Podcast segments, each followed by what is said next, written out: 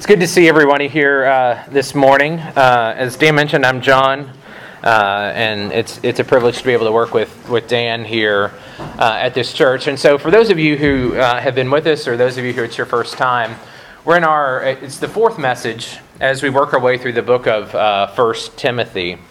And we're going to be looking at uh, First Timothy two in the first seven verses. Uh, but before we, we go forward this morning, I do want to stop and give a little bit of the historical background and the setting of where we are, since it really does impact the passage that we're going to be looking at and that we're going to be reading this morning. And the, the two books of Timothy and Titus are, are often grouped together under what's called the pastoral epistles. And it's Paul, it's the last three books that he wrote, and he's really passing the baton onto those that he's trained, and he's leaving them with kind of final words of fatherly wisdom about how the church should be conducted and how things should be going forward. And based, uh, as much as we can tell, on church history, First Timothy was written between about sixty-four and sixty-five A D. Now, Paul had two imprisonments. There's, according to church history, there's the one we end with at the book of Acts, uh, where he had a couple of years in prison. And then it's believed that he was released from prison in Rome. Uh, some believe that he went as far west as Spain on another missionary trip, and then was arrested again, and that would be his final arrest. And uh, church history also says that Paul died about sixty-seven A D, so that puts the date of this book just a few years before his death. Now, the setting of this during that time is the height of the persecution of Christians under the Emperor Nero. And we've all kind of heard about Nero. We associate Nero with Rome burning. And as best as we can tell that that's the case. And so there's a large fire that burned many sections of Rome. It lasted for nine days, and it killed many thousands of people. And the word on the street was that Nero wanted to build a bigger imperial palace, so he and some of his soldiers lit the fire themselves. And it's also said that he had this... Uh, this special costume that he would wear to the circus, and that he was sitting on the roof of the imperial palace, playing the harp, dressed in his circus outfit, and happily watching Rome burn. Well, of course, that wouldn't be very popular for the emperor of the city to have set fire to a lot of Rome. So someone had to be the scapegoat for these fires that happened. And he found a scapegoat that people were willing to believe, and that it was the Christians. And so Christians had really kind of been something that Rome didn't pay much attention to. They were peaceful, they went about their lives, and they didn't cause much trouble. But because Christians were dedicated to God, they decided that they weren't going to do the sacrifices to the emperor. They had affected people whose livelihood uh, was in making idols, uh, visits to temples where there were temple priests and priestesses uh, was being affected. And and so the slave market and other things are being affected. So it was easy at that point to start blaming the Christians. And the stories of how he persecuted the Christians are, are, are quite horrendous. Uh, he would wrap them in flammable material and use them as human torches to light the night at Rome. Uh, he would take animal skins and wrap them around Christians and release wild dogs on them and let the wild dogs do what they would do. And so it's in this context that Paul's writing Timothy this letter and and and, and really leaving behind the final wisdom. And so we find very practical matters, but we also find the deep theology that's that Paul is used to writing in his letters. And so it's in that background that I want us to pick up reading in First Timothy two. And we're going to look at verses one through seven, where it says, "First of all, then, I urge that supplications, prayers, intercessions, and thanksgivings be made for all people, for kings and for all who are in high positions, that we may lead a peaceful and quiet life, godly and dignified in every way. This is good, and it is pleasing in the sight of God our Savior, who desires all people to be saved and to come to the knowledge of the truth. For there is one God, and there is one mediator between God and men, the man Christ Jesus, who gave himself as a ransom for all, which is the testimony given at the proper time. For this I was appointed a preacher and an apostle, I am telling the truth, I am not lying, a teacher of the Gentiles, in faith and in truth. And really, simply today, we're going to have two points. The first one is prayer for authority, and then the second one is authority in prayer.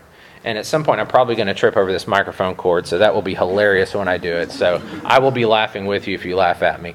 But the first thing we start out with is Paul says, first of all. And so if you're making a list and, and you're telling something, you really want to get something across, you're going to start with something along the lines, okay, here's the first thing I want you to hear. Here's the thing, if you don't get anything else, this is the first thing. First of all, I want you to get this. And Paul is going to enumerate several things in the rest of the chapter of how he wants the church to operate. But this is the first thing that he wants to get across. And the next words are going to be four facets of prayer and what that looks like. And it's going to approach it from a different way. Now, depending on your translation, you may have different words than the ones I'm going to say. But really, the way I'm going to describe these come from the Greek definitions. So whatever your translation says, it's going to be the same thing as the E S V that I'm preaching from. And the first word is supplications. And the root there means to lack, to be deprived, to be without something. And this is the kind of prayer that comes from the fact that we need something. We may not know what we lack, or we may know what we lack and what we need, but it involves us pleading with God to supply what we need. The second word there is prayers, and it's a more general term that we see in the Bible. And, and this term prayers is only used in reference to asking for something from God. So there's a sense of reverence and holiness in using that word. The third word is intercessions. And this particular word is only sparingly used in a couple of places in the New Testament. And it has to do with getting deeply involved. And it has to do with getting deeply involved with someone and something. And it can relate to advocacy, empathy, sympathy, or compassion for that need. This isn't a word of, of separation or distance or trying to keep away from something. It's a word of getting deeply involved. And the final word there is thanksgiving. And this is a rejoicing in the privilege of being able to participate in this aspect of prayer. And also with thanksgiving comes the, the knowledge of, of God's sovereignty, that He's in control of everything, and that we can rejoice in the fact that even if we don't understand what's going on, that God is in control and ultimately works all things out for our good and for His glory. The second thing he mentions is for all people. And that literally means for all people. And it's those people that you don't like. It's the people that have hurt you. The ones that make fun of you. The ones who betrayed you. The ones that the very thought of them might make you cringe. Those fall under the category of for all people. You see, we don't get to pick and choose who we pray for. We love to pray for our friends. We'll sometimes come up to them and say, hey, is there anything I can pray for you today? And we love to do that. But we don't often seek out prayer for the people that fall under all people, that are those that we don't associate with or those that we may not like. And I can think of several times where God has brought someone to my mind. Excuse me. And, and, and my first thought is, okay, seriously, God, you want me to pray for that person? And then I'll feel a little guilty about it, and And I'll throw up a quick prayer of, of Lord, be with be with so-and-so. You know, they're wrong, I'm right. Help them to repent. In Jesus' name, amen. And then I'll go on about my way, and then I'll feel good that, that I prayed for that person, even though it was a very selfish prayer. Our prayers should never be exclusive or selfish in who we pray for. The next thing that Paul enumerates is for kings and for all who are in high positions. Now, we're in a very politically charged time in America. We're in an election season, and election seasons never, ever seem to end anymore. It always seems like we're about to vote for something. We have a mayor, we have city council members, we have state and federal representatives and senators, we have a president. We may or may not have a new president coming up. Who knows? And, and the point of this is, you don't have to personally agree with them. You don't have to like them. You don't have to like their positions. But what God is saying here is that we are to pray for them. And so what If you think about the people that you may not want to pray for right now, think of who Paul is telling Timothy and the church there in Ephesus who to pray for.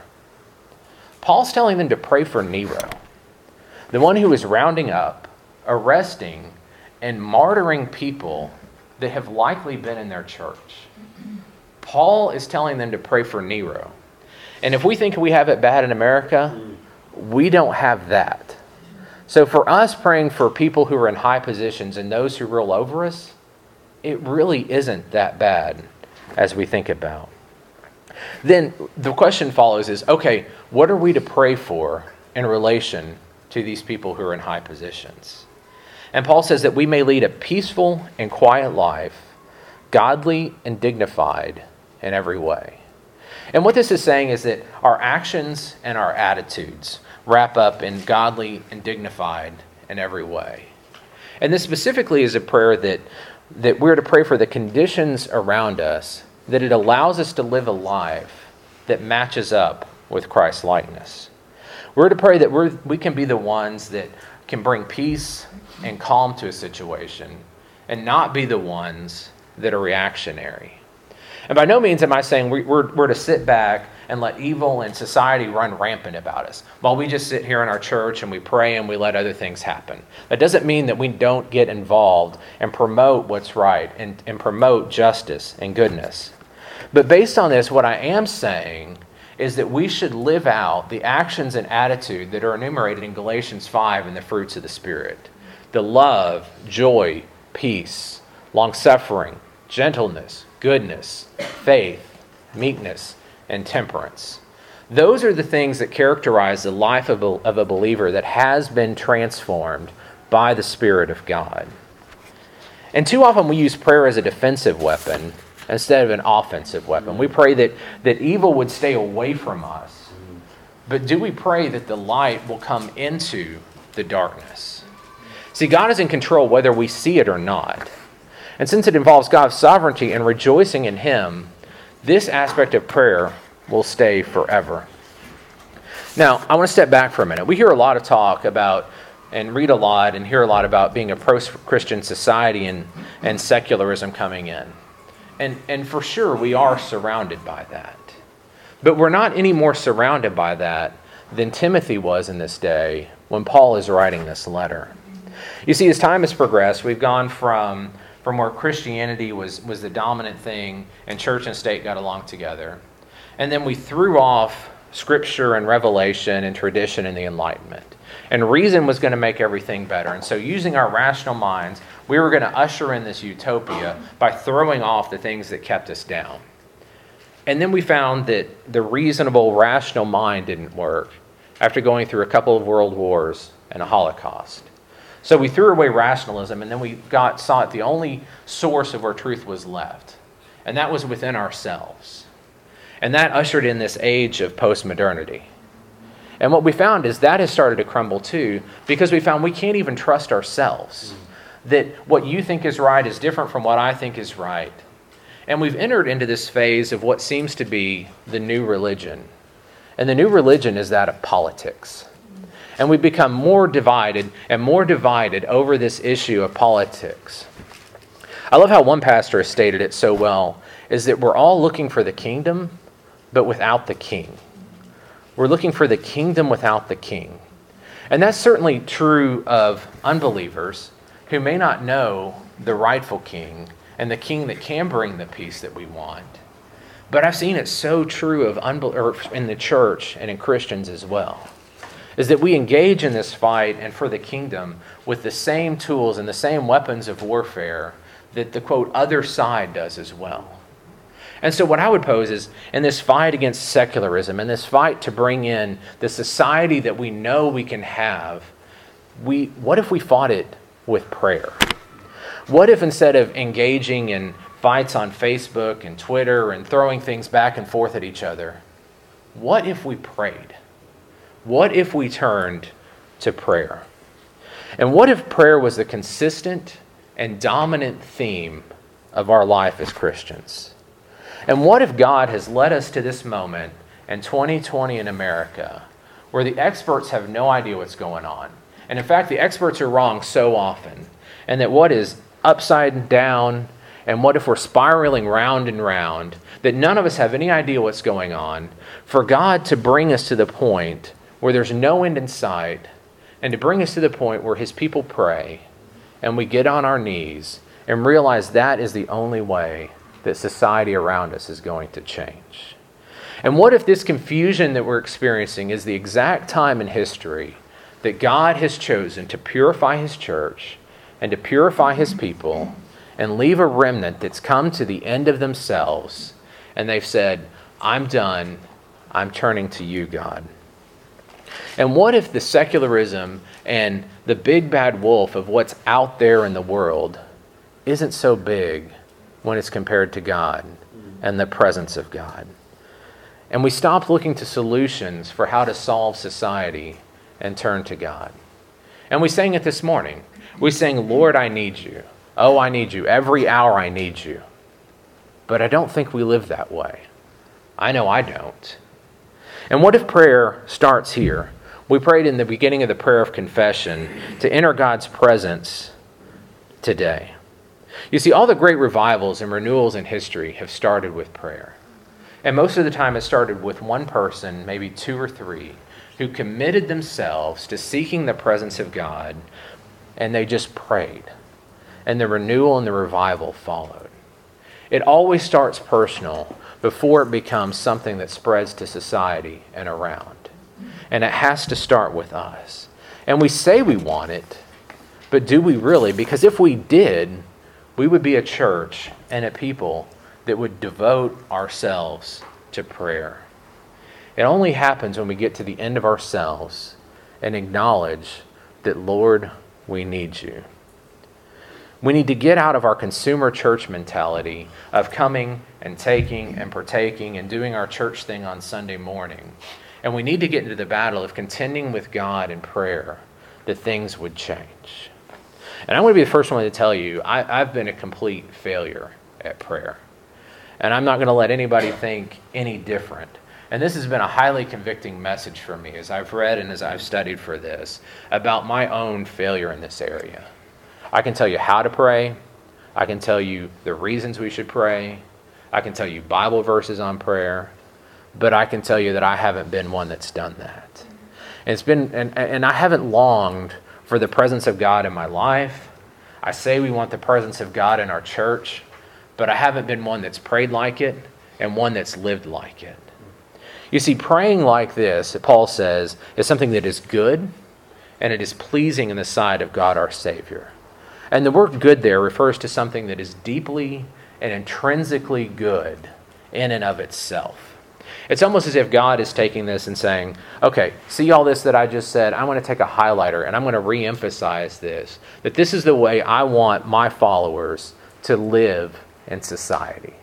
I want them to live as people of prayer, no matter what is surrounding them. Because the way we act and behave in a society as a church is a reflection of our Savior and of our Lord. And so do we have the attitudes and actions that the world sees that we have been transformed? See, if we're to have trouble in this world, and Second Timothy three tells us that all who live godly in Christ Jesus will suffer persecution. But is the persecution that we suffer because of the righteous life that we're living, or is it because we're involved in fighting, quote, the other side? Our conduct and lives as followers of our Savior emphasize God's redemptive mission in this world. And Paul says it's this, the desire for all people to be saved and to come to the knowledge of the truth. Well, how do people come to know Christ? Through the Spirit of God. And how have we been promised to see that the Spirit of God will work? And that's through prayer.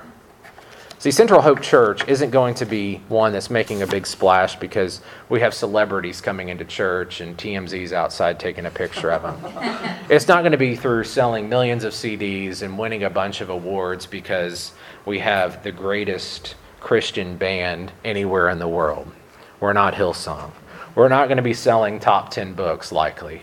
We're not going to be having cutting-edge services that, that remake the mold of what a church service looks like. And honestly, I don't care. I don't want that. But what I do want is a church full of people that when people talk about Central Hope Church, the consistent and dominant theme of when people say Central Hope, oh yeah, that's the people that love to pray. And those are the people that long to experience the presence of God, and they have devoted themselves to prayer, and God is present with them, and their lives shine forth the gospel of Christ. You see, prayer is hard, and that's why it's called one of the spiritual disciplines. And it's not a discipline in one of the things of, of okay, if you don't pray, you're going to be in trouble. It's a discipline because you have to work at it. I remember about ten years ago when I was in residency, uh, my wife and I lived in apartments that were right behind Lake Williston and Maumelle.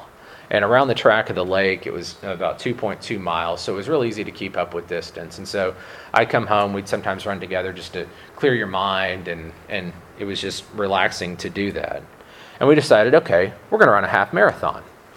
Sounds fun. Well, going from two point two miles to thirteen point one takes work. In Arkansas, you know, so you start adding miles and you start adding distance. That means you're going to run when it's blazing hot outside. And the marathon takes place in March, and it means you're going to run when it's cold, when it's raining, sometimes when the snowflakes are falling. And so you work your way up, and Saturday morning is when I would do a distance run. And so running twelve to thirteen miles on a Saturday morning, a lot of things I'd rather be doing with my Saturday morning. But I got up and did it because there was a goal and something that I was focusing on. And the two years that I did it, it was so worth crossing that finish line. And it's very similar with prayer. You're not going to start where you are and become a four to five hour prayer warrior overnight. For some people in here, praying may just mean start praying, period. For some people, it may mean that you gradually start building up in prayer and you start working in different types of prayer. But whatever it is, start with a goal and build it into the natural rhythm of your life. Just as you eat and sleep and breathe, prayer should become a part of that rhythm of your life, that it's something that you just can't live without, and it's something that is in the fabric of everything that you do. Second thing we're going to look at is authority in prayer. And Paul switches to a little theological inset here. It's one of very high Christology and one that's a great magnification of our Savior and the work of redemption. And he says, "For there is one God, and there is one mediator between God and men, the man Christ Jesus." And that sentence is loaded with such theological depth that we're still trying to figure this out fully two thousand years later, much less understanding it when Paul wrote it at the time. We can tell you a lot of things that it's not, and we really haven't improved on the definition of how we've come up with this since about four fifty-one. So a lot is loaded into there, and we won't spend the hours to fully unpack this. But it starts with, for there is one God. And so the church, if you're a convert from, from Judaism and you're a Jew, you're like, absolutely, there's one God, that's Yahweh. I, I agree with that. If you're a convert from Roman society, you're like, okay, I'm taking this by faith, that I put away my other gods, I put away idols, and I'm trusting that there is one God, and this is Yahweh. Okay. And there's one mediator. Okay.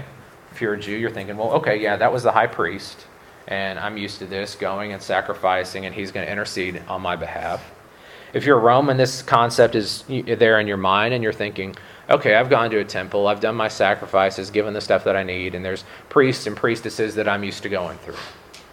And then it really hits the part that we've wrestled with for so long, the man Christ Jesus. And you're thinking, wait, I don't, I don't have to go to a temple. I don't have to use some special prayer formula. I don't have to wait for a certain day, and I don't have to sacrifice. All, all I've got to do is pray. And Paul then continues describing this more about the man Christ Jesus, who gave himself a ransom for all, which is the testimony given at the proper time. And this is what all the scriptures and the stories of the gospel and the life of Christ are about.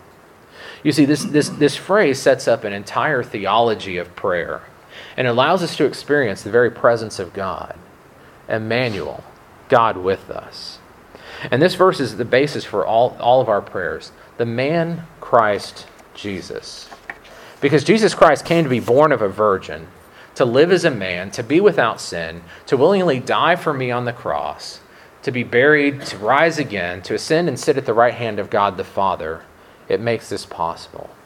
Philippians two, the well-known passage, says, "Have this mind among yourselves, which is yours in Christ Jesus, who, though he was in the form of God, did not count equality with God a thing to be grasped, but emptied himself by taking the form of a servant, being born in the likeness of men, and being found in human form, he humbled himself by becoming obedient to the point of death, even death on a cross. Therefore God has highly exalted him and have bestowed on him the name that is above every name, so that at the name of Jesus every knee should bow, in heaven and on earth and under the earth, and every tongue confess that Jesus Christ is Lord, to the glory of God the Father." You see, Jesus Christ momentarily and willing set aside all of his divine rights as king to be made just like we are. Hebrews four, and another well-known passage, "Since then we have a great high priest who has passed through the heavens, Jesus, the Son of God. Let us hold fast our confession. For we do not have a high priest who is unable to sympathize with our weakness, but one who in every respect has been tempted as we are, yet without sin. Let us then with confidence draw near to the throne of grace, that we may find mercy and grace to help in a time of need." And I'd like to say this, because Jesus, our mediator, was the perfect union of humanity and divinity, this allows our prayers to be simultaneously human and holy. Our prayers, like Christ, can be simultaneously human and holy because of Christ. Jesus was tempted, but without sin. He endured loss, heartache, fatigue, hunger, thirst, betrayal, and disappointment. And although it's not written, I'm sure he had bad days at work too. It allows me to express my brokenness in prayer. It allows me to express my anxieties and my worries. It allows me to cry out why when I don't understand what's going on in my life. And I don't have to put on a facade to come before God, that everything's okay before I come to him. It allows me to confess my sin, because my sin has been paid for once and for all by the willing sacrifice of Jesus Christ for me.